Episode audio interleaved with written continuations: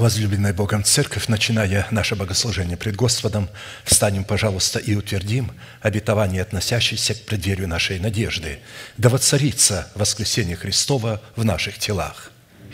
Склоним наши головы в молитве. Дорогой Небесный Отец, во имя Иисуса Христа мы благодарны имени Твоему Святому за вновь представленную привилегию быть на месте всем, которое очертила десница Твоя – для поклонения святому имени Твоему. И ныне позволь наследию Твоему во имя крови завета подняться на вершины для нас недосягаемые и сокрушить всякое бремя и запинающий нас грех.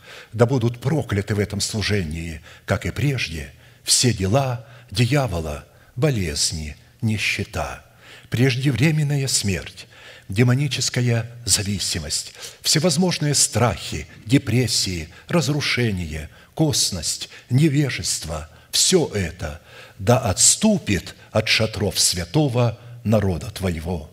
И ныне встань, Господи, на место покоя Твоего Ты и ковчег, могущество Твоего, и да облекутся святые Твои спасением Твоим, и да возрадуются пред лицом Твоим. Дай нам больше – от Духа Твоего. Пропитай нас Духом Твоим святым. Позволь нам найти светлое лицо Твое. Я представляю это служение в Твои божественные руки. Види его рукою превознесенную, великий Бог, Отец и Дух Святой. Аминь. Да благословит вас Господь, можете садиться. Евангелие Матфея, глава 5, стихи 45-48 да будете сынами Отца вашего Небесного, ибо Он повелевает солнцу своему восходить над злыми и добрыми и посылает дождь на праведных и неправедных. Итак, будьте совершенны, как совершен Отец ваш Небесный». Проповедь, которую я хочу продолжить, так и называется «Призванные к совершенству». Я напомню, что эта заповедь является наследием святых всех времен и поколений и адресована она Христом сугубо же исключительно своим ученикам. А посему люди, не признающие над собой власти человека, посланного Богом, к наследию этой заповеди никакого отношения еще никогда не имели и навряд ли уже когда-нибудь смогут иметь. В связи с исполнением этой повелевающей заповеди бодрствовать над Словом Божьим в своем сердце, так как Бог бодрствует над изреченным им Словом в храме нашего тела – мы остановились на исследовании такого вопроса.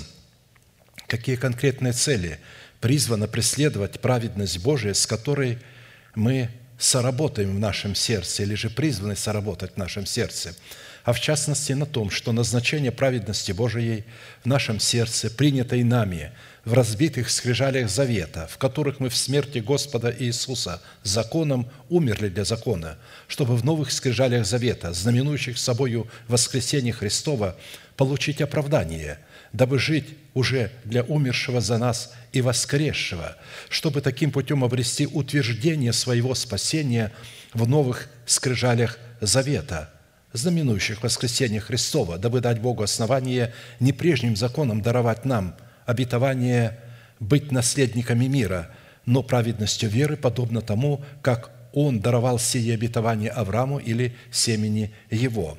Ибо не законом даровано Аврааму или семени его обетование быть наследниками мира, но праведностью веры. Римлянам 4, 13.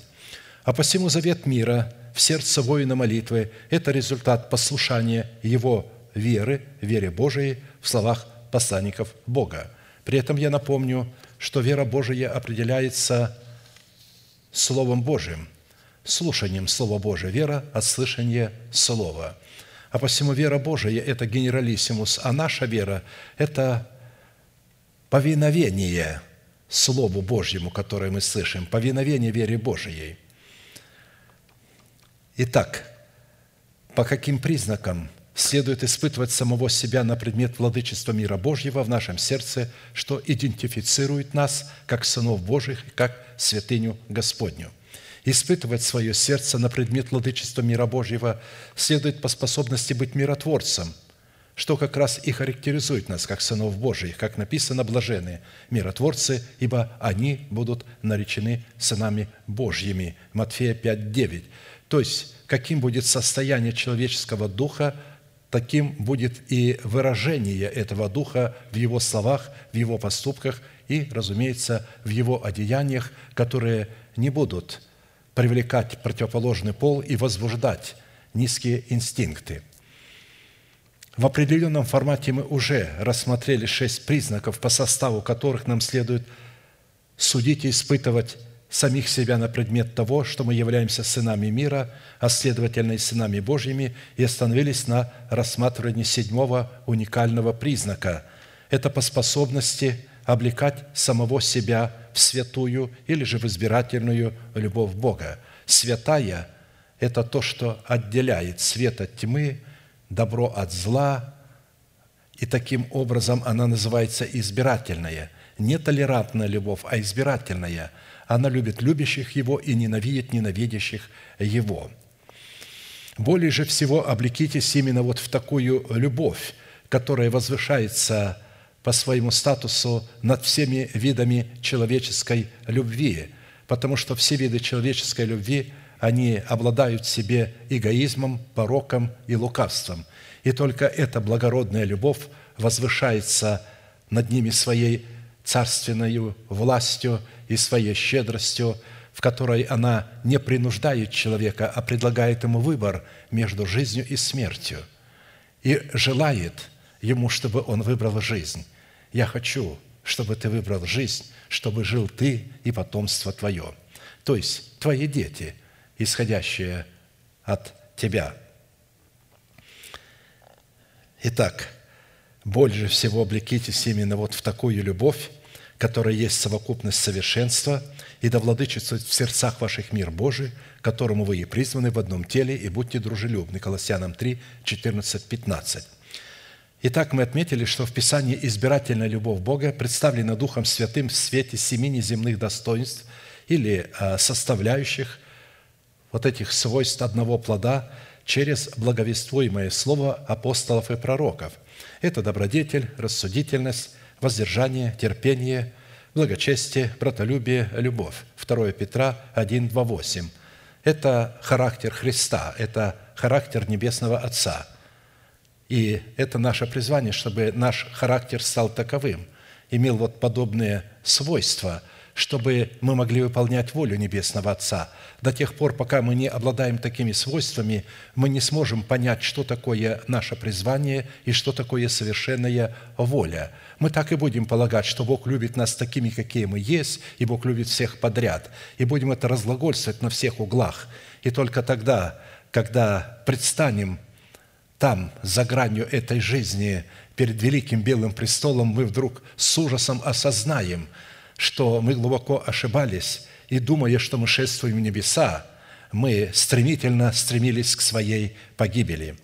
Мы уже рассмотрели пять свойств, открывающих нам свободный вход в Царство Небесное, и остановились на шестом свойстве, которое обусловлено братолюбием. В связи с этим мы пришли к необходимости рассмотреть четыре классических вопроса, что говорит Писание о происхождении природной сущности братолюбия – то есть это взаимоотношения друг с другом. Имеется в виду взаимоотношения святых, а не вообще э, друг с другом, которую мы призваны показывать в своей вере пред лицом Господа и пред лицом всех окружающих, а потому узнают все, что вы мои ученики, если вы будете иметь любовь между собою. Потому что никогда люди не имеют между собой любви. Они дружат взаимовыгодно – потому что вместе удобно им проводить общение, оба имеют одинаковое хобби, оба одинаково стремятся к одному, но как только а, у одного что-то не так пошло, на этом дружба вся прекращается. Второе, какое назначение в показании нашей веры призвано выполнять любовь Божия, агапи в атмосфере братолюбия. Какие условия необходимо выполнить, чтобы получить силу показывать в своей вере братолюбие и по каким признакам следует испытывать себя на предмет того, что мы показываем в нашей вере братолюбие. Так как первые два вопроса уже были предметом нашего исследования, на предыдущих служениях мы остановились на рассматривании вопроса третьего.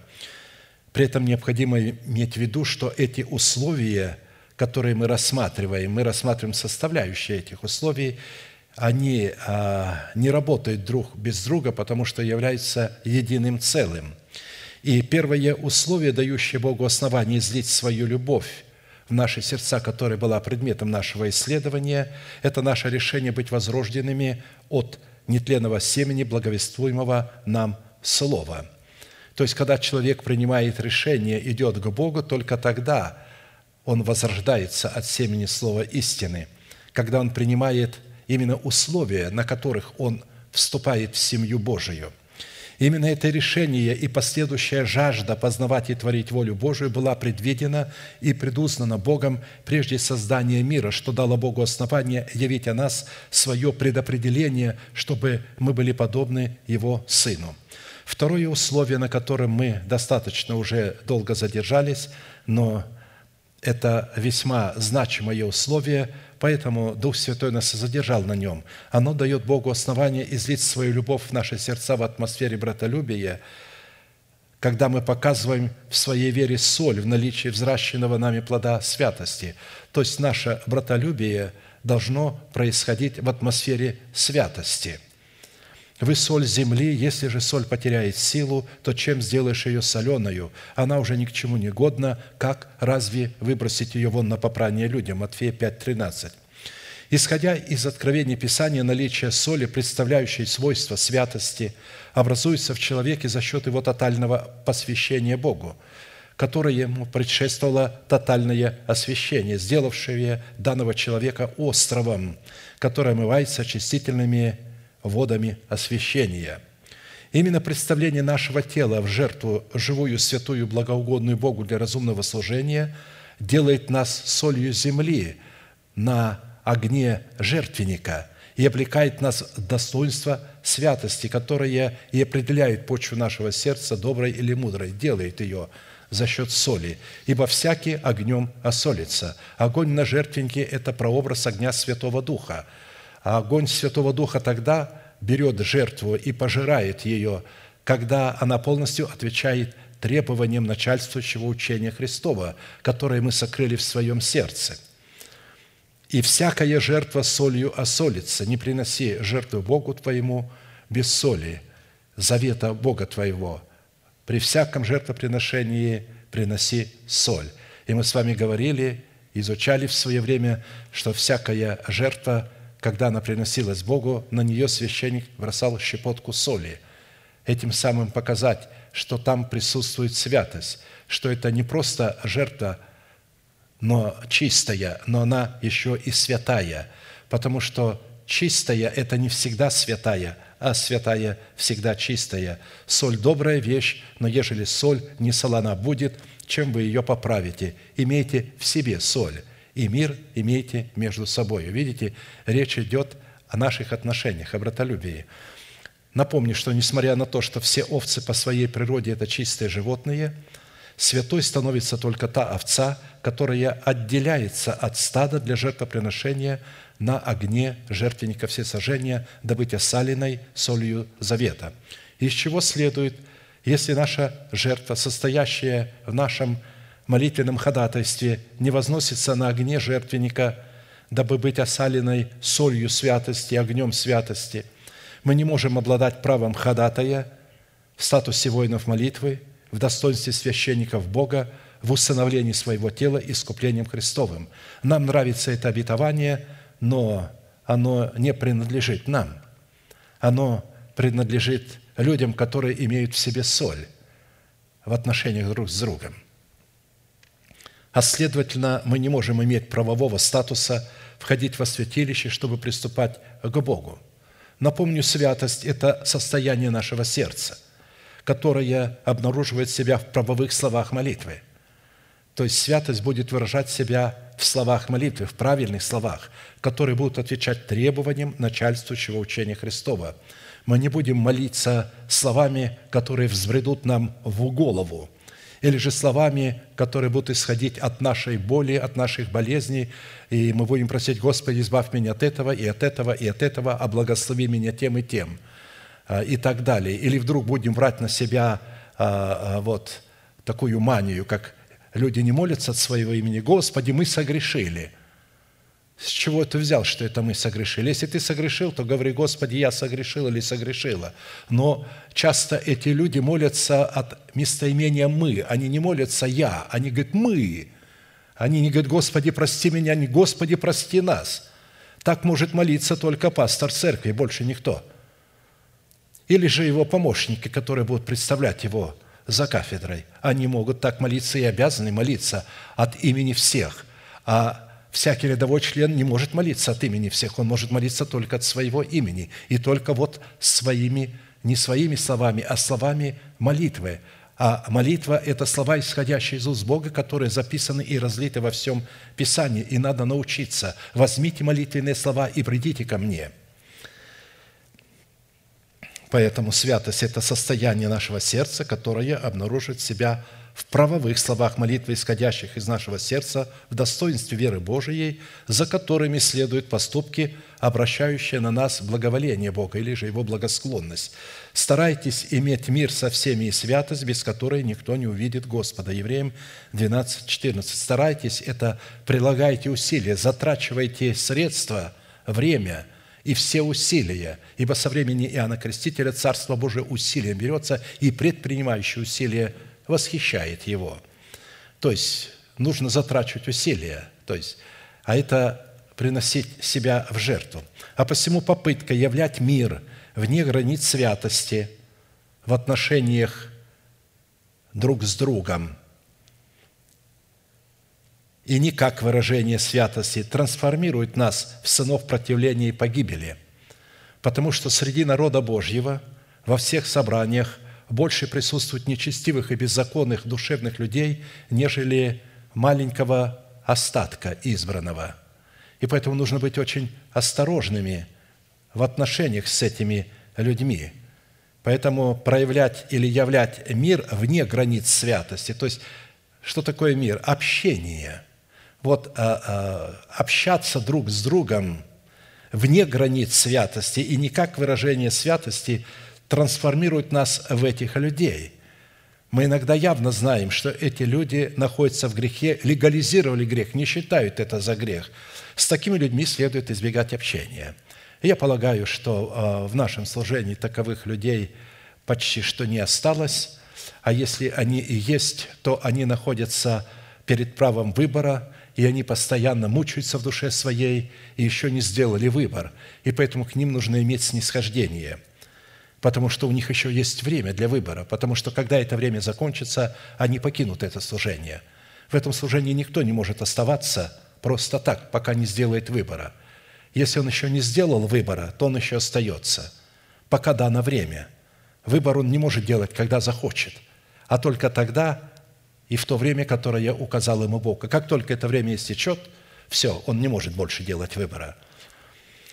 Итак, Показание плода святости в словах молитвы – это показание праведности веры, утверждающее наше происхождение в Боге, дающего нам право на заключение нового завета с Богом, который является заветом вечного мира, который Бог заключил с Авраамом и с семенем его, с потомками его. Только святые человеки обладают юридическим правом представлять святость истины при исполнении своего освящения – мы должны представлять святость во время освящения. Освящение – это когда вы отделяете себя от своего народа, от дома вашего отца, при условии, если дом вашего отца противится истине. Если дом вашего отца не противится истине, вам нет необходимости отделять себя от дома вашего отца.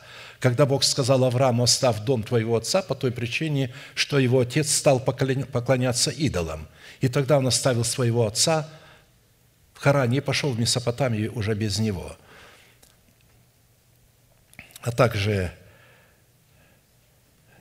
когда мы оставляем не только свой народ, дом своего отца и свои расливающие желания, то есть свою душу. Поэтому святость истины при исполнении освящения всегда преследует собою цель посвящения для выражения и служения Богу живому и истинному – Итак, я напомню, что такое святой по отношению к человеку, рожденному от семени слова истины. Святой – это рожденный от Бога. Это говорит, что Бог не рождает людей не святых. Поэтому не надо стараться что-то делать, чтобы стать святым. Вы святые по факту вашего рождения от семени слова истины. Когда чадо Божие это узнает, вы знаете, как ему легко становится.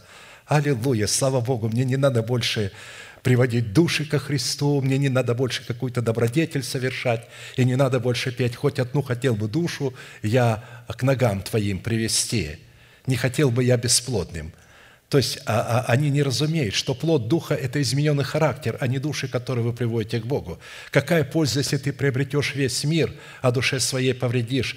Запомните раз и навсегда, что души, приведенные к Богу, не являются плодом вашего Духа. Плод Духа – это измененный характер. Поэтому Слово «святой» – это к человеку, который уже родился от семени Слова истины, рожденный от Бога, происходящий от Бога, принадлежащий Богу, пребывающий в Боге, собственность и святыня Господня. И а, эта собственность святыни Господня все время подтверждает себя тем, что он собственность и святыня Господня. Как мы говорили, когда человек отказывается чтить Бога десятинами и приношениями, говорит, это предел Старого Завета, он этим самым говорит, Господи, я а, соглашаюсь, что Ты Бог, что Ты Господь, но я не Твоя собственность не надо мной распоряжаться. Я хочу быть свободным от тебя. Вот что он заявляет. Когда мне иногда говорят, вот если бы ты десятины не проповедовал, ты знаешь бы, сколько у тебя было людей. Я говорю, а мне не нужна масса людей. Мне нужно только тех, кого привлечет Господь. Привлечет вот на эту святыню – я должен проповедовать святыню, и она будет загораться в сердцах, которых Бог предузнал изначально, которые будут делать это с радостью и с удовольствием. И только поэтому они будут называться собственность и святыня Бога. Как только они начинают полагать, что а, не существует а, десятины приношений заповеди, они не являются собственностью и святыней Бога, они родились от Бога и тут же начинают умирать, светильник их начинает угасать. Итак, святой человек – это человек, искупленный Богом, отделенный для Бога, посвященный Богу, подобный Богу, входящий в удел Бога или на следующий один удел с Богом, разделяющий с Богом Его властные полномочия. Слово «святой» обуславливает внутреннее состояние нашего сердца, делающего наше сердце идентичным сердцу Бога.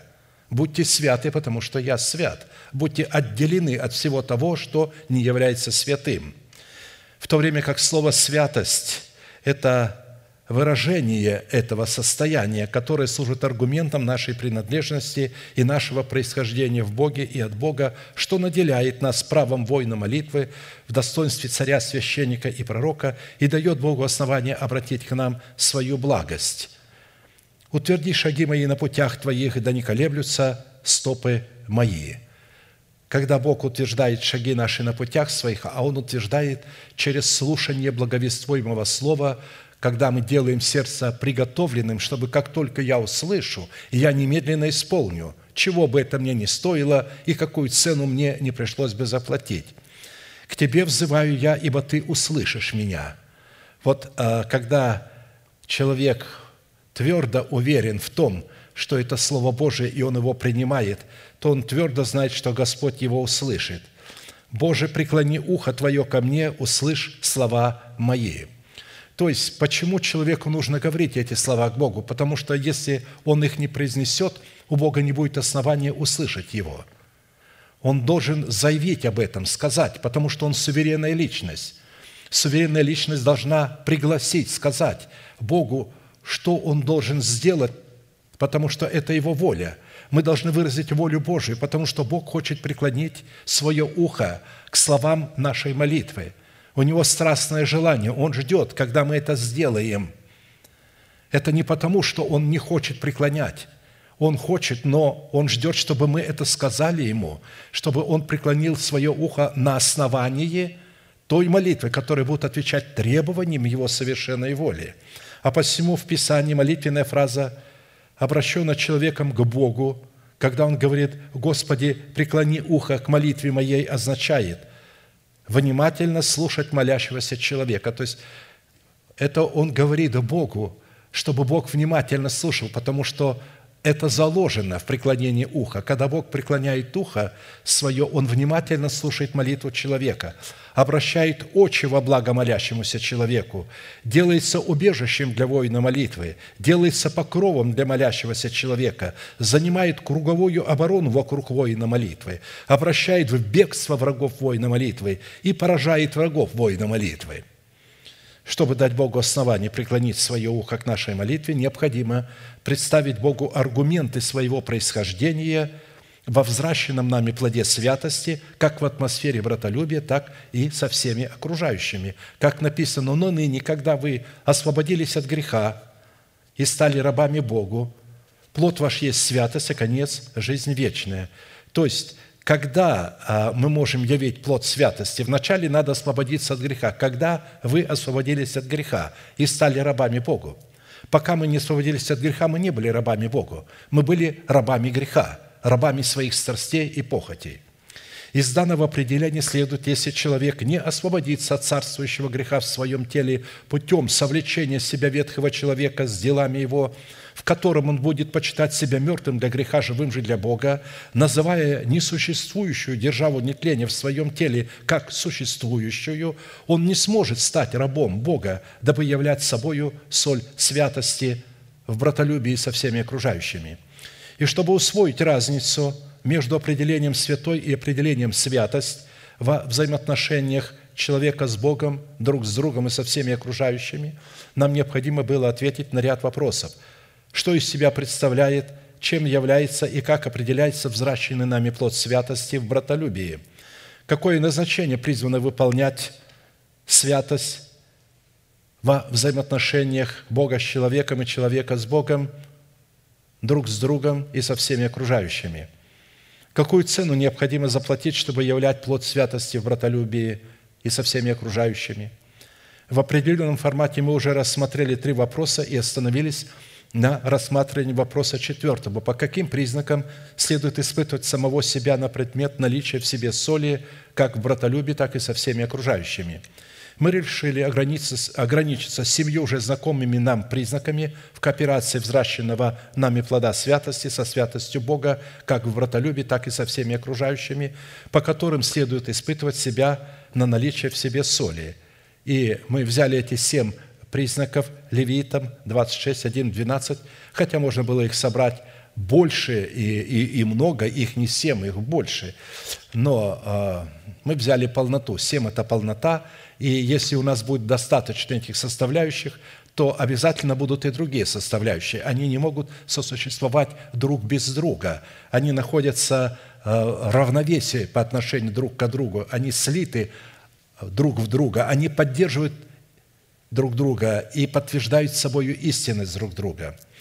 Если вы будете поступать по уставам моим и заповеди мои, будете хранить и исполнять их, то я дам вам дожди в свое время. Очень важно, когда дожди приходят в свое время. Зачем нам нужен дождь не в свое время? Когда дожди приходят не в свое время, это для наказания, а не для того, чтобы взрастить плод. Дожди даются, и здесь речь идет – о духовном смысле, что когда дождь – это учение Христово, и оно должно даваться нам в свое время, когда уже плод посеян, и чтобы этот плод мог возрасти. Есть дожди ранние, которые даются а, для того, чтобы семя взросло, и есть дожди поздние, которые а, взращивают плод, дают возможность взрастить плод. И когда люди перед тем, когда нужно взрастить плод – начинают заниматься сеянием, вот, они не, даже не полагают, что они делают, что они путают времена, сроки. Нужно понимать, какой дождь вы просите. Обратите внимание, сейчас Бог нам дает такой дождь, который взращивает плод. И вы чувствуете, какую тематику и какую сложную истину Бог нам предлагает, которая абсолютно не относится к посеву, а которое относится к взращиванию плода святости. «Я дам вам дожди в свое время, и земля даст произрастения свои. И дерева полевые дадут плод свой, и молодьба хлеба будет достигать у вас собирания винограда, собирание винограда будет достигать посева, и будете есть хлеб свой досыта, и будете жить на земле вашей безопасно. Пошлю мир на землю вашу, ляжете, и никто не, вас не обеспокоит. Сгоню лютых зверей с земли вашей, то есть прогоню вот этих необрезанных филистимлян из вашего тела, лютые звери, страсти, похоти, которые постоянно мучают вас, которыми вы связаны жесткими цепями железными, которые будут разбиты, когда вы принимаете это слово в свое сердце, почитаете себя мертвыми для греха, живыми же для Бога, и называете несуществующую державу нетления в своем теле как существующую, эти цепи через ваше исповедание будут разбиваться. Дух Святой их разорвет. «Сгоню лютых зверей с земли вашей, и меч не пройдет по земле вашей, и будете прогонять врагов ваших, и падут они пред вами от меча. Пятеро из вас прогонят сто, и сто из вас прогонят тьму. И падут враги ваши пред вами от меча. Презрю на вас, и плодородными сделаю вас, и размножу вас, и буду тверд в завете моем с вами, и будете есть старое прошлогоднее, и выбросите старое ради нового». То есть, а, до тех пор, пока ветхий человек живет в теле, а, старый закон, ветхий закон дает ему силу, и вы не можете выбросить этот закон, потому что ветхий человек живет. И этот ветхий человек уповает на этот закон, потому что он является его оружием. Он обнаруживает этот грех и дает этому силу греху.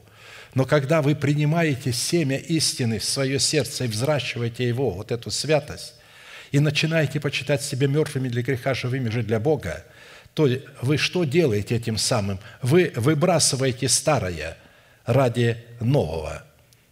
Вы начинаете исповедать новую истину. Вам не нужно зарабатывать праведность, вы ее принимаете на условиях тех же, на которых принял Авраам. Праведность веры, она вменяется вам. И тогда вы берете это оружие, на которое уповал ветхий человек, и снимаете ему голову и теперь этот закон становится вашим бичом, подобного ему нет, и вы начинаете истреблять ваших врагов. И поставлю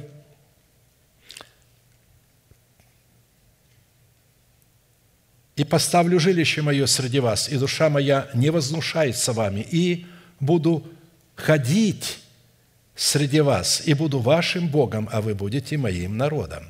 Итак, я приведу эти семь признаков, Первый признак – Господь Бог наш будет ходить среди нашего стана, чтобы избавлять нас и предавать врагов наших в руки наши. Второй признак – Бог даст дожди нашей в свое время, и земля наша даст нам произрастения свои. Третий признак – Бог даст нам возможность и способность есть хлеб свой досыта и жить на нашей земле безопасно. Четвертый признак – Бог пошлет мир на землю нашу, мы ляжем спать, и никто не потревожит нас, так как Он сгонит лютых зверей с земли нашей, меч не пройдет по ней, и падут враги наши пред нами от меча. Пятый признак – Бог презрит на нас, и плодородными сделает нас, и размножит нас. Шестой признак – Бог будет тверд в завете своем с нами и поставить жилище свое среди нас, и душа его не вознушается нами. Седьмой признак. Бог будет ходить среди нас и будет нашим Богом, а мы будем Его народом. Мы уже рассмотрели а, пять признаков и остановились на шестом, по которому нам следует испытывать себя на предмет того, что мы кооперируем взращенным нами плодом святости со святостью Бога – что Господь Бог утвердит свой завет с нами и поставит жилище свое среди нас, и душа его не вознушается нами». Из данного признака, который является результатом соработы взращенного нами плода святости со святостью Бога, которую мы призваны показывать в своей вере, в братолюбии со всеми окружающими, следует, что если Бог не утвердит своего завета с нами в формате своего слова, возвеличенного в храме нашего тела, превыше всех своих имен. У него не будет никаких оснований поставить свое жилище как в нашем теле, так и в нашем собрании. Потому что Бог обязался кооперировать с нами только в границах изреченного им слова, возвеличенного им, как в храме нашего тела, так и в нашем собрании. И для этой цели мы через слушание благовествуемого нам слова в формате семени призваны сокрыть семя Его Слова – обращенного им в нашей совести, очищенной от мертвых дел, формат заповеди. При этом будем помнить, что очищение нашей совести от мертвых дел призвано происходить через познание истины, состоящей в крови креста Христова. А посему, чтобы утвердить свой завет а это означает ратифицировать завет между собою и нами, дабы сделать свой завет между собой и нами юридически законным и неизменным.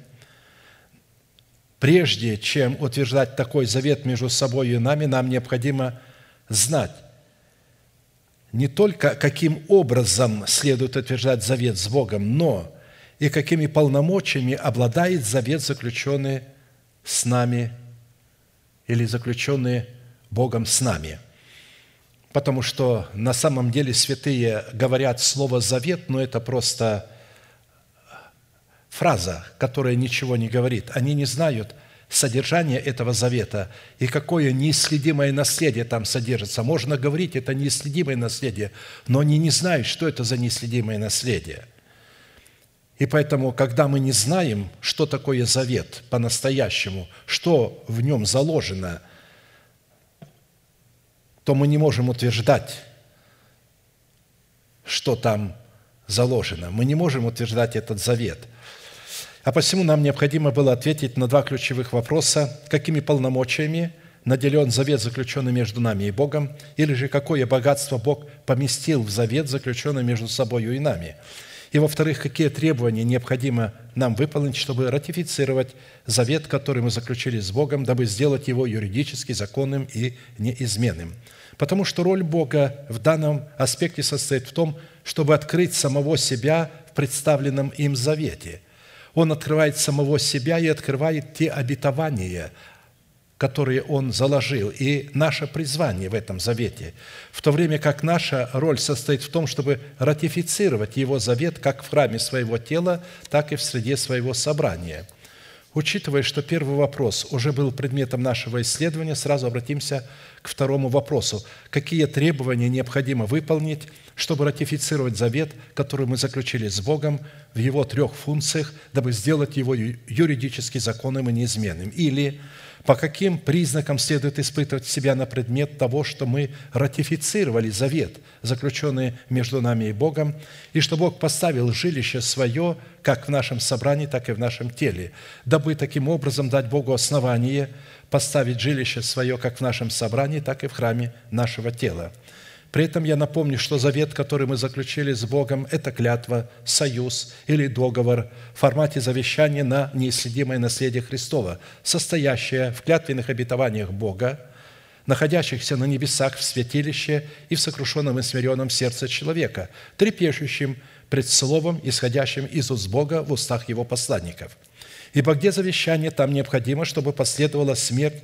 завещателя, потому что завещание действительно после умерших, оно не имеет силы, когда завещатель жив. Евреям 9, 16, 17. Исходя из определения Писания, всякое обетование, включая обетование завета мира, утверждается в плоде правды, взращенного нами из семени оправдания, принятого в добрую почву нашего сердца, путем исповедания нашими устами веры Божией, пребывающей в нашем сердце, через познание над собою Слова в устах человека, наделенного отцовством Бога. Ибо все обетования Божии в нем, да, и в нем аминь, в славу Божию через нас. Утверждающий же нас с вами во Христе и помазавший нас есть Бог, который запечатлел нас и дал залог Духа в сердца наши. Итак, жилище свое, которое Бог поставит – среди нас, когда мы дадим Богу основание утвердить свой завет в храме нашего тела путем ратификации Его завета в благословениях и проклятиях, будут свидетельствовать о нашей причастности к Вышнему Иерусалиму за счет взращенного нами плода правды в лице Мафусала, которым была разрушена держава смерти в нашем теле, что дало Богу основание воздвигнуть на месте державы смерти державу жизни в формате усыновления нашего тела искуплением Христовым – Принесение такого рода плода правды является нашим изначальным предназначением и нашим призванием, которое призвано служить свидетельством, что мы возлюбили явление Господа, дабы встретиться с Ним на облаках. Именно плод такого рода, душа Бога, когда мы имеем плод такого рода, душа Бога не вознушается нами – так как принесенный нами плод правды будет состоять в том, что в собрании избранного им остатка этот плод соделает нас совершенными, как совершен Отец наш Небесный. что сделает нас способными, подобно своему небесному Отцу, светить своим солнцем на праведных и неправедных и изливать свои дожди на праведных и неправедных, на основании Его Слова, возвеличенного им на высоте небес, в святилище и в храме нашего тела превыше всех имен. Как написано, поклоняюсь пред святым храмом Твоим, храм же Его мы. И славлю Тебя, имя Твое за милость Твою и за истину Твою, ибо Ты возвеличил Слово Твое превыше всякого имени Твоего». Псалом 137, 2. Поэтому Бог будет возвеличивать Свое Слово только в Своем храме. И время, в которое Бог обязался утвердить свой завет с нами, произойдет в измерении одной седьмины, в начале которой наши перстные тела за счет взращенного нами обетования в усыновлении нашего тела искуплением Христовым будут изменены из состояния перстного в состояние небесного или же нетленного. Это одно и то же – Разница только состоит в том, что пока мы не будем восхищены, эти нетленные тела, в которые мы будем изменены, они не будут еще обладать той славой, которой они засияют, когда мы будем встречаться со Христом. Но не будут обладать уже нетлением и будут наводить ужас на всех окружающих. В Писании это седьмина в измерении времени называется преддверием нашей надежды, в которой Бог – прежде, нежели мы будем восхищены встретине Господу на воздухе, обязался возвратить нам некогда утраченные нами виноградники, долину Охоры, нашу юность в формате нетленного тела, которые мы носили в своем сердце в предмете веры Божией. И утвердит завет для многих одна седьмина. То есть, этот завет уже есть у нас, но она будет утверждена в седьмине, а в половине седьмины прекратится жертвоприношение, и на крыле святилища будет мерзость запустения и окончательная предопределенная гибель постигнет опустошителя». Даниила 9, 27. «Возвратить нам наши виноградники – это освободить нас из-под стражи закона, который обнаруживал себя в нашем теле, или обнаруживал грех в нашем теле в лице нашего ветхого человека и давал ему силу на право владеть нашими телами – чтобы мы могли служить Богу в святости и правде пред Ним во все дни жизни». То есть освободить нас из-под стражи закона. «Посему вот и я увлеку ее и приведу ее в пустыню, и буду говорить к ее сердцу». Пустыня – освящение. Во время освящения я буду говорить к сердцу ее, и в освящении ее там дам ее виноградники. Оттуда – Оттуда дам виноградники ее и долину Охор в преддверии надежды, то есть в преддверии седмины, прежде чем начнется эта седмина. И она будет петь там, как в дни юности своей, и как в день выхода своего из земли египетской. Итак, возвращение нам наших виноградников происходит, когда мы в смерти Господа Иисуса законом умираем для закона, чтобы жить для Бога, дабы сделать свое сердце убежищем для Христа. Законом я умер для закона, чтобы жить для Бога – я сораспялся Христу, и уже не я живу, но живет во мне Христос. Возвратить нам долину Охор – это облечь нас в обетование праздника Пятидесятницы, состоящего в способности принять Святого Духа как Господа и Господина своей жизни, дабы мы могли водиться Святым Духом, чтобы утвердить свое сыновство. Ибо все, водимые Духом Божиим, суть Сыны Божии, потому что вы не приняли Духа рабства, чтобы опять жить в страхе, но приняли Духа усыновления – которым взываем Ава Отче, то есть мой Отец. Сей самый Дух свидетельствует Духу нашему, сей самый Дух в оригинале свидетельствует с Духом нашим, что мы дети Божии. Свидетельство двух истина, когда сей Дух свидетельствует с Духом нашим. А если дети, то и наследники, наследники Божии, сонаследники же Христу. Разумеется, если только с Ним страдаем, чтобы с Ним и прославиться. Итак, возвратить нам нашу юность, юность, утраченную в первом Адаме, дабы возвратить ее нам во втором Адаме, это усыновить наше тело искуплением Христовым посредством обличения его в нашего нового человека, несущего в себе воскресение Христова. То есть мы знаем, что мы потеряли нашу юность, нашу вечную жизнь в первом Адаме. и что мы обрели ее во втором Адаме, то есть во Христе. Ибо тварь с надеждою ожидает откровения сынов Божиих, потому что тварь покорилась суете не добровольно, но по воле покорившего ее, в надежде, что и сама тварь освобождена будет от рабства тлению в свободу славы детей Божиих. Речь идет об ангелах Господних, как мы говорили на предыдущем служении. Ибо знаем, что вся тварь совокупно стенает и мучится до ныне. То есть все ангелы, служащие тлению, вот нашему тленному телу, они стенают и мучаются до ныне. И не только она, но и мы, сами имея в себе начальство Духа, имея в себе господство Святого Духа, и мы в себе стенаем, ожидая усыновления и искупления тела нашего, ибо мы спасены в надежде. Надежда же, когда видит, не есть надежда, ибо если кто видит то, чего ему и надеется, но когда надеемся того, чего не видим, тогда ожидаем в терпении. То есть мы в терпении ожидаем установленное Богом время, вот это, когда наступит этот славный день, а он наступит вот-вот, потому что сейчас изливаются мощные дожди для взращивания плода. Седьмина, в начале которой это будет происходить, то есть откровение сынов Божьих, которое будет происходить в начале седьмины, это отрезок времени в семь лет – в начале которых наши тела посредством принесенного нами плода святости в достоинстве Мафусала будут изменены Святым Духом в тела нетленные или же небесные. В половине же этой седнины мы будем восхищены в сретении Господу на облаках, что даст возможность Антихристу, человеку греха и сыну погибели, прийти к власти в границах бывшей Римской империи, которую сегодня представляют страны, входящие в европейское сообщество –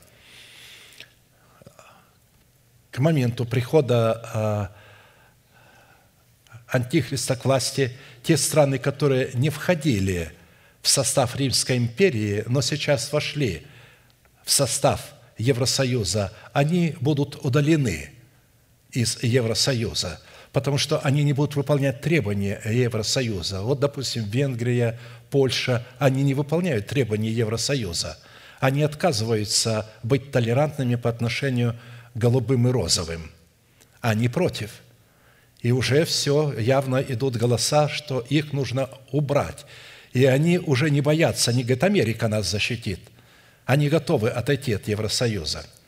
То есть я просто говорю, наблюдайте, что происходит в мировой политике. Поэтому конце этой седьмины категория людей, сподобившаяся быть восхищенной встретению Господу на облаках, возвратится со Христом на тысячелетнее царство, и тогда окончательная предопределенная гибель постигнет опустошителя в лице зверя и лжепророка, который привел его к власти, и они оба будут брошены в озеро огненное, горящее огнем и серою. В течение тысячи лет эти два персонажа нечестивые будут единственными, единственными представителями в этом жутком и вечном месте мучения. А после тысячелетнего царства Христа со своим народом, когда явлен будет великий белый престол, к этим двум нечестивым персонажам присоединится и дракон в лице падшего Херувима и все его ангелы, а также все те, кто не уверовал в истину и возлюбил неправду – и схвачен был зверь, и с ним лжепророк, производивший чудеса, перед ним, которым он обольстил принявших начертание зверя и поклоняющихся его изображению. И мы знаем, что это земные помышления о том, чтобы разбогатеть, что деньги делают все, от денег зависит все, и что Бог хочет, чтобы мы имели много денег. Бог хочет, чтобы вы имели много серебра спасения, много веры, а все это и так принадлежит вам – Запомните, все, что вы видите, и так принадлежит вам. Апостол Павел сказал, мы ничего не имеем, но всем обладаем. Мы всем обладаем, это положено на наш счет. Поэтому Бог дает нам ровно столько, сколько нам необходимо для того, чтобы иметь спасение. Оба живые брошены в озеро огненное, горящее огнем и серую, а прочие убиты мечом сидящего на коне, исходящим из его уст, и все птицы напитались их трупами – то есть речь идет о том, что в долине Армагеддон, то есть будет уничтожена вся армия э, Евросоюза, потому что Евросоюз приведет туда свою армию якобы для учения, но потом поступит приказ уничтожать Иерусалим. И когда начнется уничтожение Иерусалима, в это время предопределенная погибель постигнет опустошителя.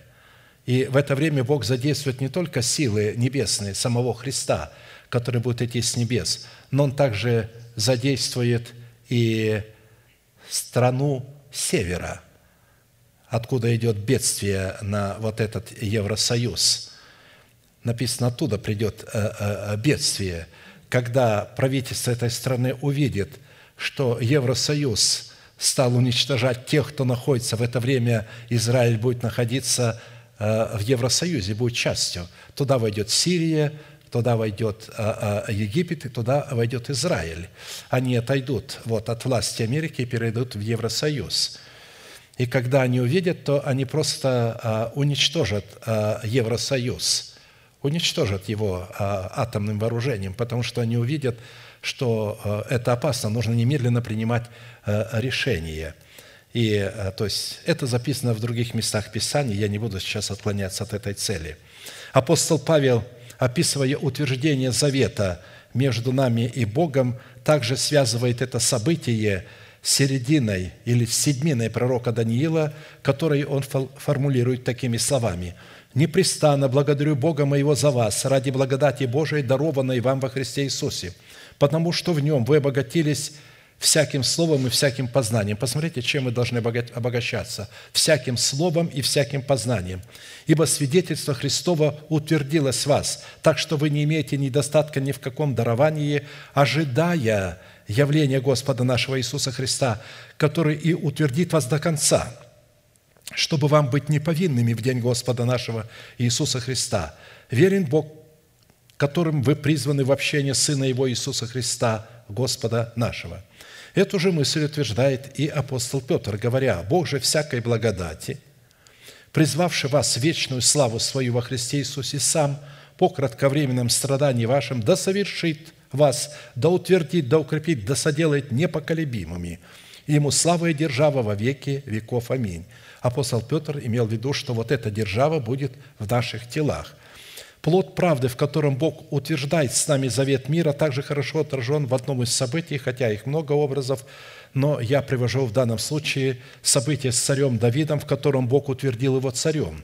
«И прислал Хирам, царь Тирский, послов к Давиду, и кедровые деревья, и плотников, и каменщиков, и они построили дом Давиду. И уразумел Давид, что Господь утвердил его царем над Израилем, и что возвысил царство его ради народа своего Израиля. Построить дом для Давида – это поместить нас во Христа Иисуса. При этом все время следует пометовать, что утверждение завета между нами и Богом призвано происходить в пустыне, представляющей наше тотальное освящение, преследующее собою наше тотальное посвящение на служение Богу живому и истинному – Именно там обещал Бог говорить к нашему сердцу, дабы исполнить свое слово, которое мы сокрыли в своем сердце. Итак, седьмой признак, свидетельствующий в храме нашего тела о соработе взращенного нами плода святости со святостью Бога, который мы призваны показывать в своей вере в братолюбии и со всеми окружающими, призван выражать себя в результате того, что Бог будет ходить среди нас и будет нашим Богом, а мы будем Его народом – чтобы испытать свое сердце на наличие данного признака, который призван быть результатом сработы взращенного нами плода святости со святостью Бога в показании в своей вере братолюбия, нам необходимо будет ответить на такой вопрос. По каким критериям следует испытывать хождение Бога в свете, во свете как среди нас, так и в нашем теле, которое призвано быть жилищем Бога, в котором бы Он находил свой покой – чтобы ясно понимать, как ходить во свете, в котором ходит Бог. Бог говорит, я буду ходить среди вас. Но Бог-то ходит во свете, и чтобы понимать, в каком свете ходит Бог, чтобы показывать в своей вере братолюбие, необходимо иметь твердое знание одной неизменной и непреложной истины во свете, которой ходит Бог. И этой истиной, в свете которой ходит Бог, является Слово, исходящее из уст Бога, возвеличенное им в храме нашего тела превыше всякого Его имени, при условии нашего органического причастия к телу Христову в лице невесты Агнца – преклоняюсь пред святым храмом Твоим и славлю имя Твое за милость Твою и за истину Твою, ибо Ты возвеличил Слово Твое превыше всякого имени Твоего». То есть Бог ходит во свете Своего Слова – в храме нашего тела. Значит, для того, чтобы Он ходил в храме нашего тела, мы тоже должны ходить в свете Его Слова, в котором ходит Бог. Я приведу семь составляющих, как ходить в свете, в котором ходит Бог, хотя их гораздо больше, учитывая, что каждая составляющая содержит в себе и несет в себе равновесие всех составляющих, которые идентифицируют собою истинность друг друга. Во-первых, для Бога, как ходить в храме нашего тела, так и среди нас в свете своего Слова возможно только во Христе Иисусе, что делает Его нашим Богом, а нас делает Его народом. То есть Бог ходит во свете только во Христе Иисусе. Он помещает нас туда и ходит там, в свете этого учения, и будет вождь его из него самого, и владыка его произойдет из среды его. Речь идет о вожде, который будет произведен из израильского народа. И я приближу этого вождя к себе, он приступит ко мне, ибо кто отважится сам с собой приблизиться ко мне – говорит Господь, и вы будете моим народом, и я буду вам Богом. То есть, речь идет о том, что из этого народа будет воздвигнут Сын Божий Иисус Христос. Поэтому нам известно, что в данном пророчестве речь идет о единородном Сыне Божием, рожденном от Девы Марии, засватанной Иосифом, потомком Давида из колена Иудина, прежде нежели они сочетались. Исходя из данной констатации, быть облеченным в достоинство царя, священия и пророк, пророка, чтобы приступать к Богу в этих достоинствах, возможно только одним путем – позволить Христу вселиться в свое сердце и быть помещенным во Христа Иисуса. И для этой цели необходимо принять тех человеков, которым Иисус, уходя к своему Отцу, передал мандат своего посланничества, чтобы они могли представлять для Его церкви полномочия отцовства Бога – в тот же первый день недели вечером, когда двери дома, где собирались ученики, ученики его, были заперты из опасения от иудеев, пришел Иисус и стал посреди и говорит им, «Мир вам!» Сказав это, Он показал им руки и ноги свои, и ребра свои. Ученики обрадовались, увидев Господа. Иисус же сказал им вторично, «Мир вам! Как послал меня Отец, так и я посылаю вас». Сказав это, дунул и говорит им, Примите Духа Святого, кому простите грехи, тому простятся, на ком оставите, на том останутся». Исходя из имеющегося констатации, возведенной в непреложный порядок, призванной обуславливать Царство Небесное в храме нашего тела, если мы противимся этому порядку – и путем омерзительного голосования выбираем себе учителей, которые бы льстили нашему необрезанному уху, мы утрачиваем всякую возможность ходить в свете слова, исходящего из уст Бога, в котором Бог обязался ходить в храме нашего тела и в нашем собрании. Так как инфраструктура этого порядка в формате принятой ими демократии является чужой, чуждой и враждебной божественному порядку, состоящему в инфраструктуре теократии.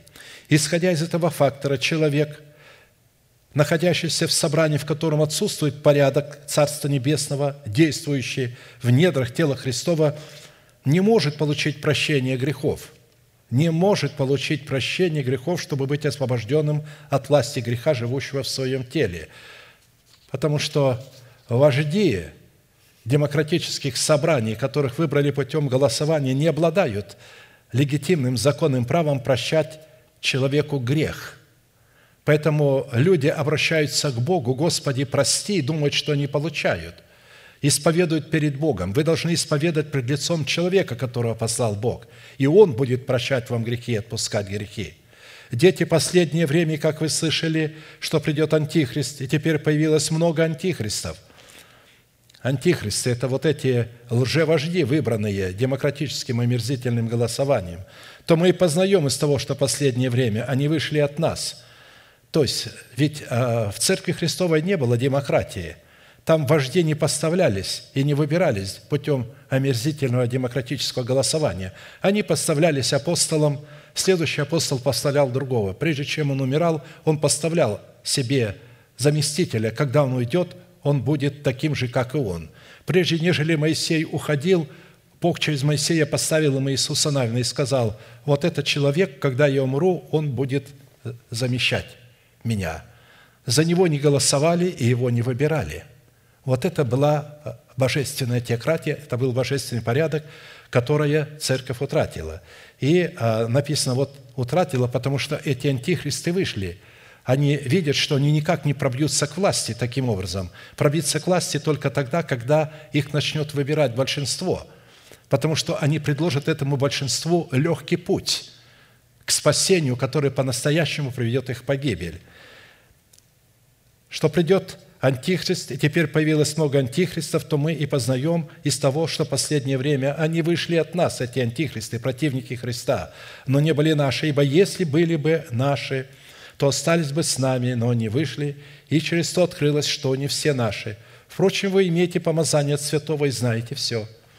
Не все имеют это помазание, чтобы определять, кто является помазанником Господним, а кто демократическое лицо –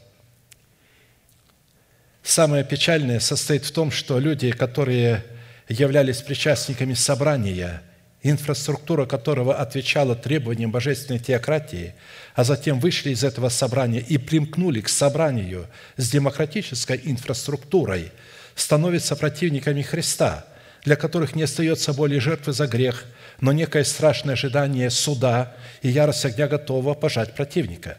Те люди, которые не знали и не были – таком собрании, у них есть возможность выйти из тех собраний, из того Вавилона.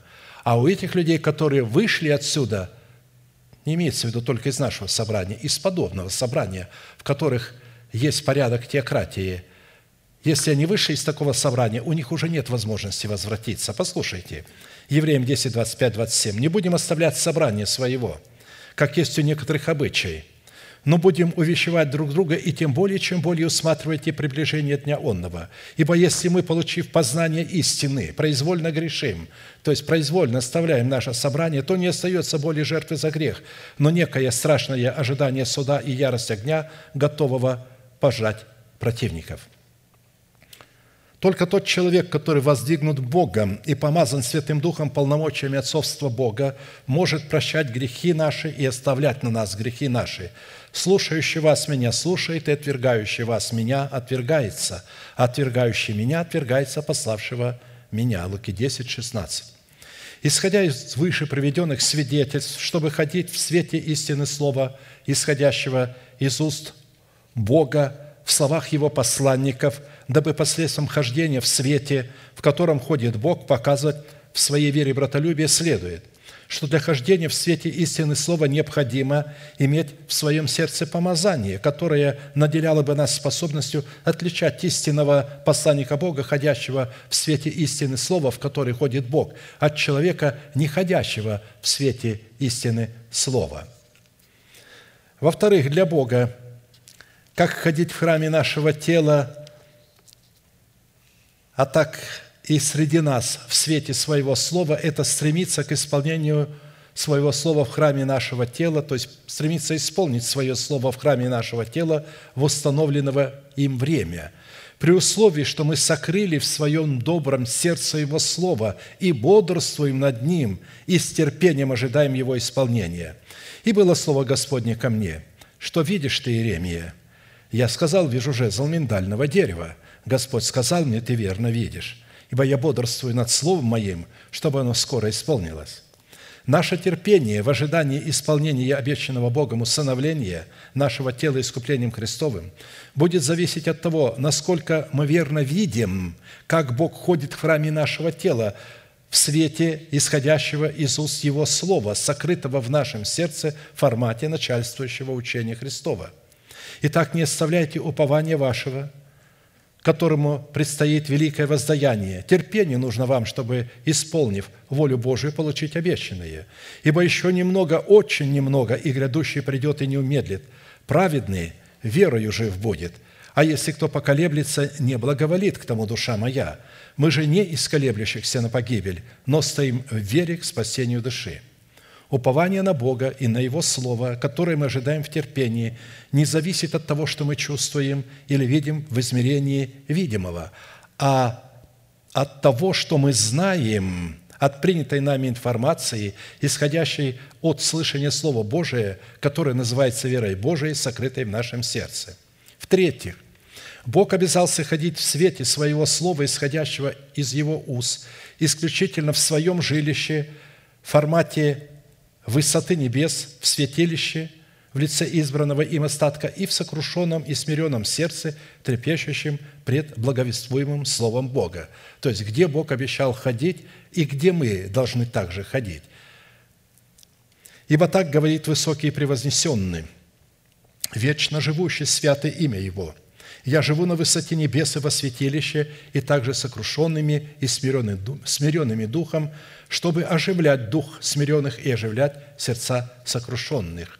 Оживлять – это значит воскрешать, воздвигать их из, из смерти Христовой в воскресение Христова.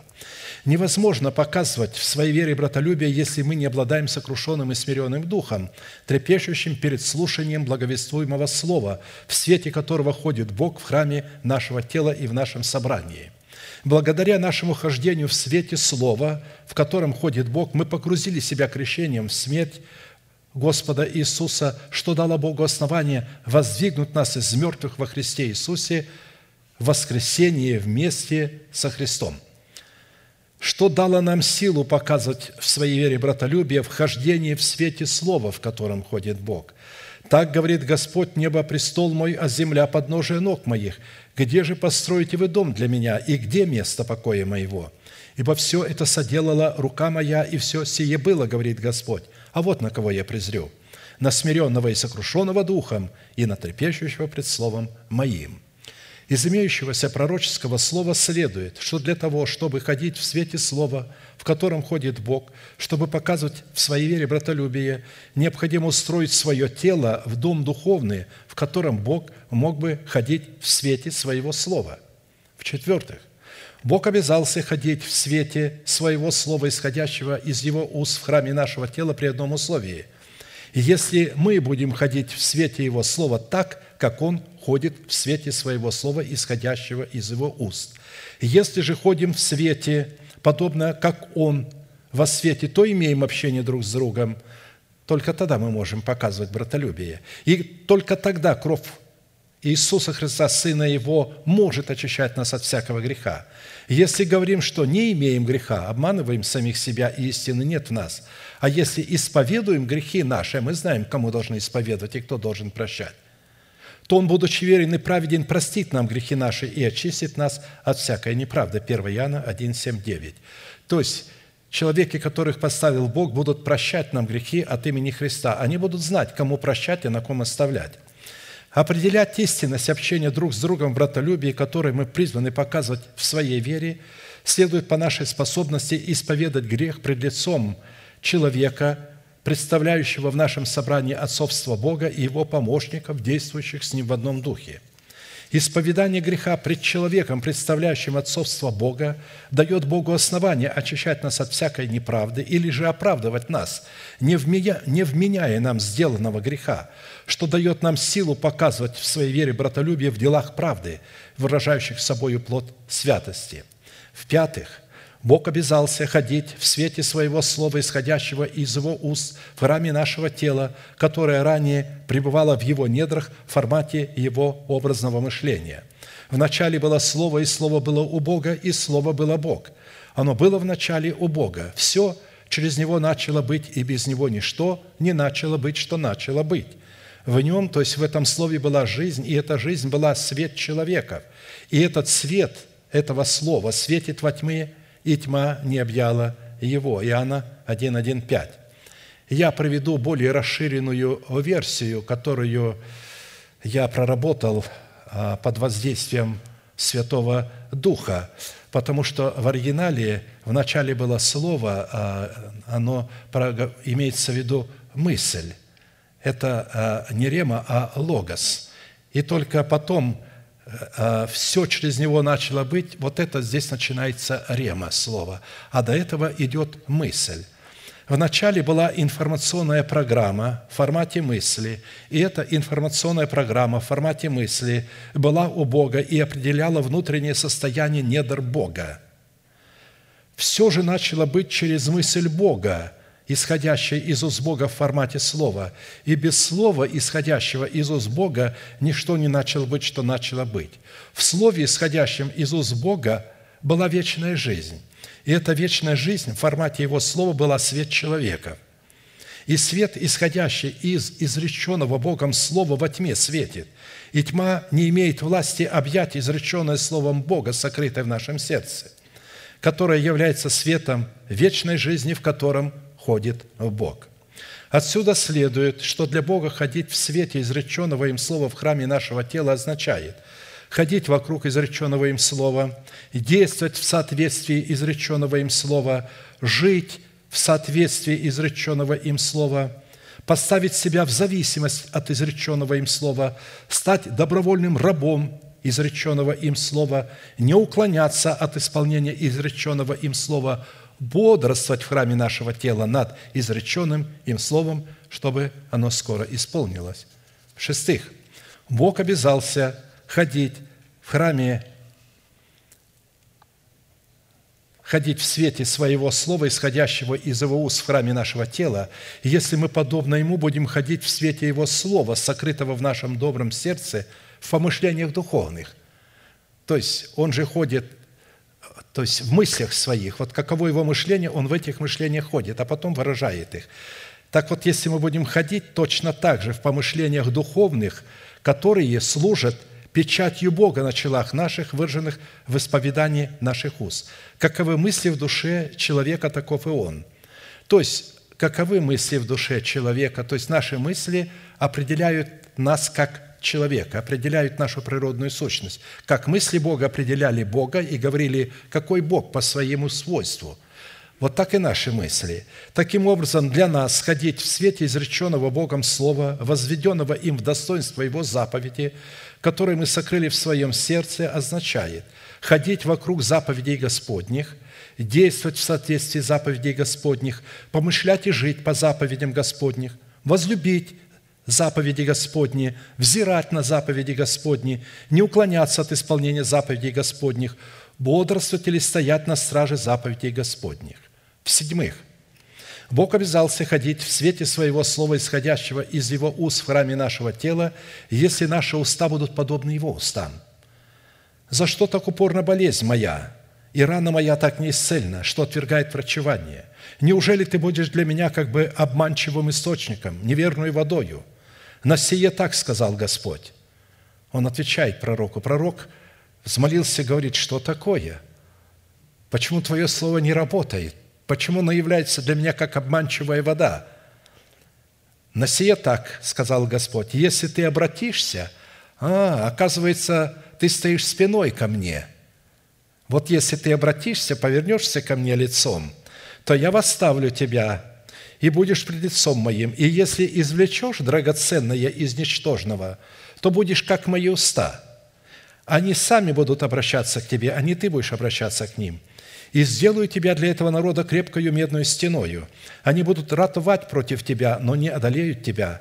Ибо я с тобою, чтобы спасать и избавлять тебя, говорит Господь. И спасу тебя от руки злых, и избавлю тебя от руки притеснителей. Иеремия 15, 18, 21. Первый вопрос – как обратиться к Богу, чтобы дать Богу основание восставить нас в утраченное нами достоинство царя, священника и пророка? То есть он утратил, и поэтому э, он подумал, что Бог стал для него неверным источником, неверной водой. Он говорит, да коли это будет? А Господь говорит, я ни при чем. Ты отвернулся от меня, а теперь говоришь, что я виноват. И поэтому вот он потерял достоинство царя, священника и пророка, чтобы предстоять пред ним. И вот мы читали это сегодня. «Со дней отцов ваших вы отступили от меня, от уставов моих, и не соблюдаете их. Обратитесь ко мне, и я обращусь к вам, говорит Господь Саваоф. Вы скажете, как нам обратиться? А вот как. Принесите все десятины в дом хранилища, чтобы в доме моем была пища. И хотя в этом испытаете меня, говорит Господь Саваоф, не открою ли я для вас отверстий небесных и не залью ли на вас благословение до избытка? Второй вопрос.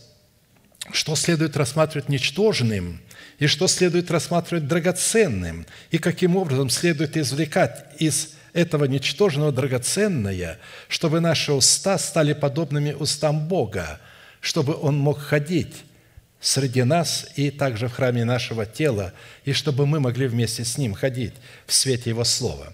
Ничтожное в нашем теле является наш язык, который не обуздан уздою кротости, в свете которой ходит Бог. Бог ходит в свете кротости своего характера. Своей кротостью Он обуздает свой язык. Он обуздывает кротость – это Слово Божие. Он обуздал себя, и Он ходит в границах своего слова. Он стал раб своего слова, он обуздал, он нам представляет такую же кротость. Если бы у него не было кротости, он нам не предлагал бы эту узду кротости. Поэтому он ходит в этом слове. Кроткий язык древа жизни, но не обузданный сокрушение духа.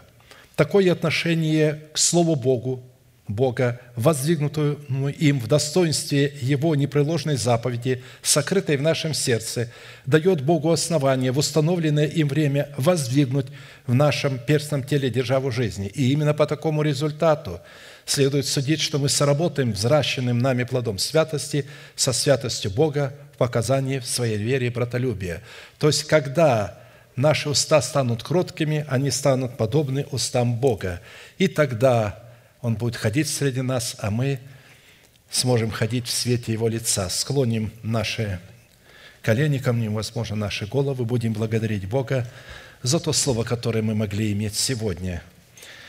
И я призываю всех святых, которые все еще связаны цепями греха, похоти, страстей или каким-то страхом, или узами болезни, от которых они страдают и не знают, как их переносить, и что далее делать от всех страхов. Здесь придет ответ. Приходите к алтарю, мы будем молиться за вас. Вы слышали сегодня это слово, и Бог стоит на страже этого слова в вашем сердце, чтобы помочь вам освободиться. Мы ждем вас. Аминь.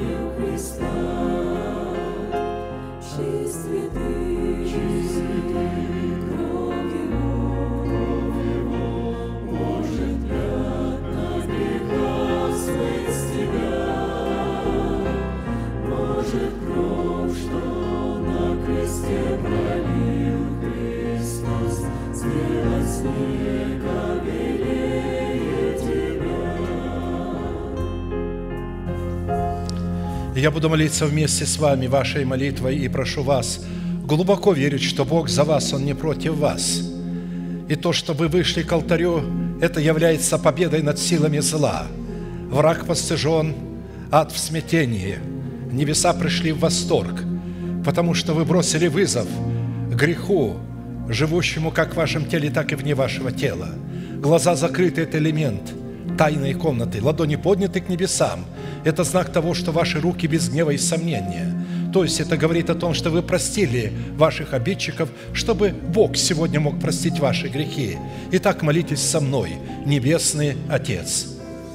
Во имя Иисуса Христа я прихожу к Тебе и раскрываю мое сердце, чтобы Ты мог увидеть, чем оно заполнено. Оно заполнено болью, страданием – от того, что я связан моей страстью и моей похотью, которые я ненавижу и от которых не могу избавиться, если Ты не поможешь мне. Да придет милость Твоя, и да буду я освобожден по милости Твоей. Да будут разрушены дела дьявола, дела плоти в теле моем, в жизни моей, в доме моем, в детях моих – в окружении моем, и да прославится милость Твоя во мне, как в собрании, так и в доме моем. И я принимаю Твое прощение, Твое оправдание, Твою свободу, Твое исцеление в мое сердце. И прямо сейчас, перед небом и адом, я хочу исповедать, что согласно Твоего Слова я омыт, я очищен, я исцелен, я восстановлен, я оправдан, я спасен. Прощаются грехи ваши и беззакония ваши во имя Иисуса Христа – да благословит тебя Господь, да презрит на тебя светлым лицом своим, и помилует тебя, и дадаст тебе мир. Да падут вокруг тебя тысячи и десятки тысяч, одесную тебя, а к тебе не приблизятся.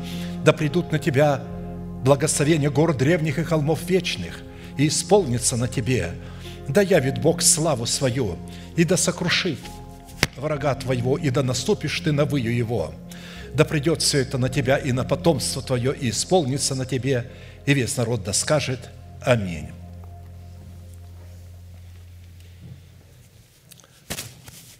Благословен Бог и Отец во Христе Иисусе для нас, бодрствующий над Своим Словом.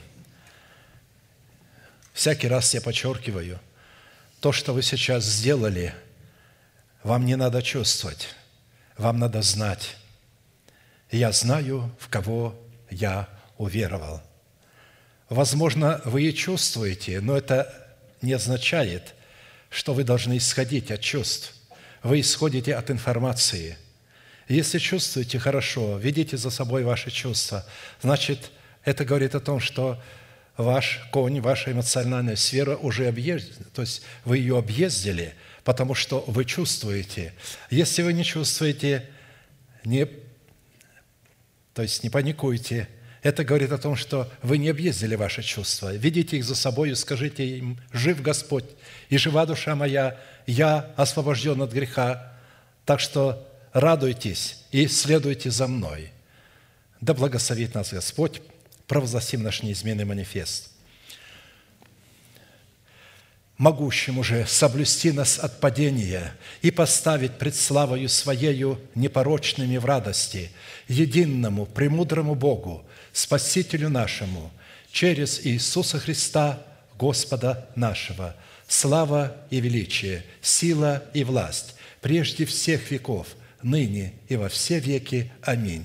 Садитесь, пожалуйста. У нас еще есть одна часть служения. Сегодня мы будем благословлять наших детей – как мы это делаем каждый год. Мы не смогли это сделать в первое воскресенье, потому что а, многих не было на служении, они э, отдыхали в дыму где-то. Но а, сегодня они могут это сделать. Поэтому мы сейчас будем петь песню «Мой дом и я служить хотим».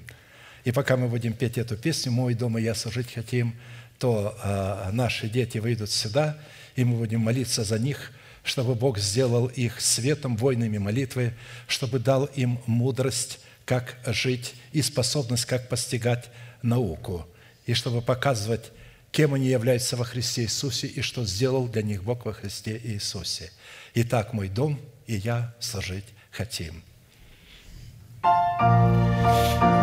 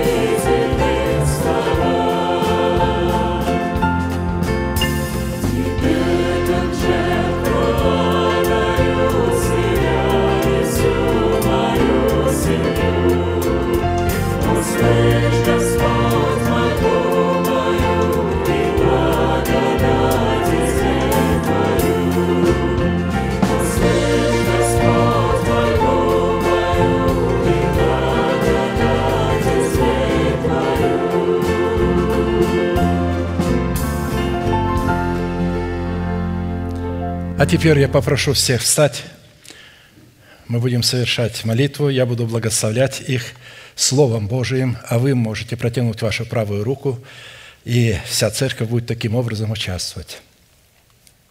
А вы, детки, вот так руки все сделайте, чтобы принять это благословение. Небесный Отец, во имя Иисуса Христа, я благодарю Тебя за наших детей. Мы посвятили их Тебе, они являются Твоей собственностью. На их челах наречено имя Твое. Мы отныне благословляем их на этом святом месте Твоей премудростью, Твоей силой, чтобы они могли представлять Твой свет, Твои интересы в школе, в колледже, куда они пойдут – чтобы у них была способность противостоять греху в этом мире, и чтобы они могли оберегать себя от зла. Да придет благословение Бога на вас, да благословит вас Господь премудростью Своею и мужеством, чтобы являть силу Его и свет Его. Да придет это благословение на вас, отныне исполнится на вас. Аминь.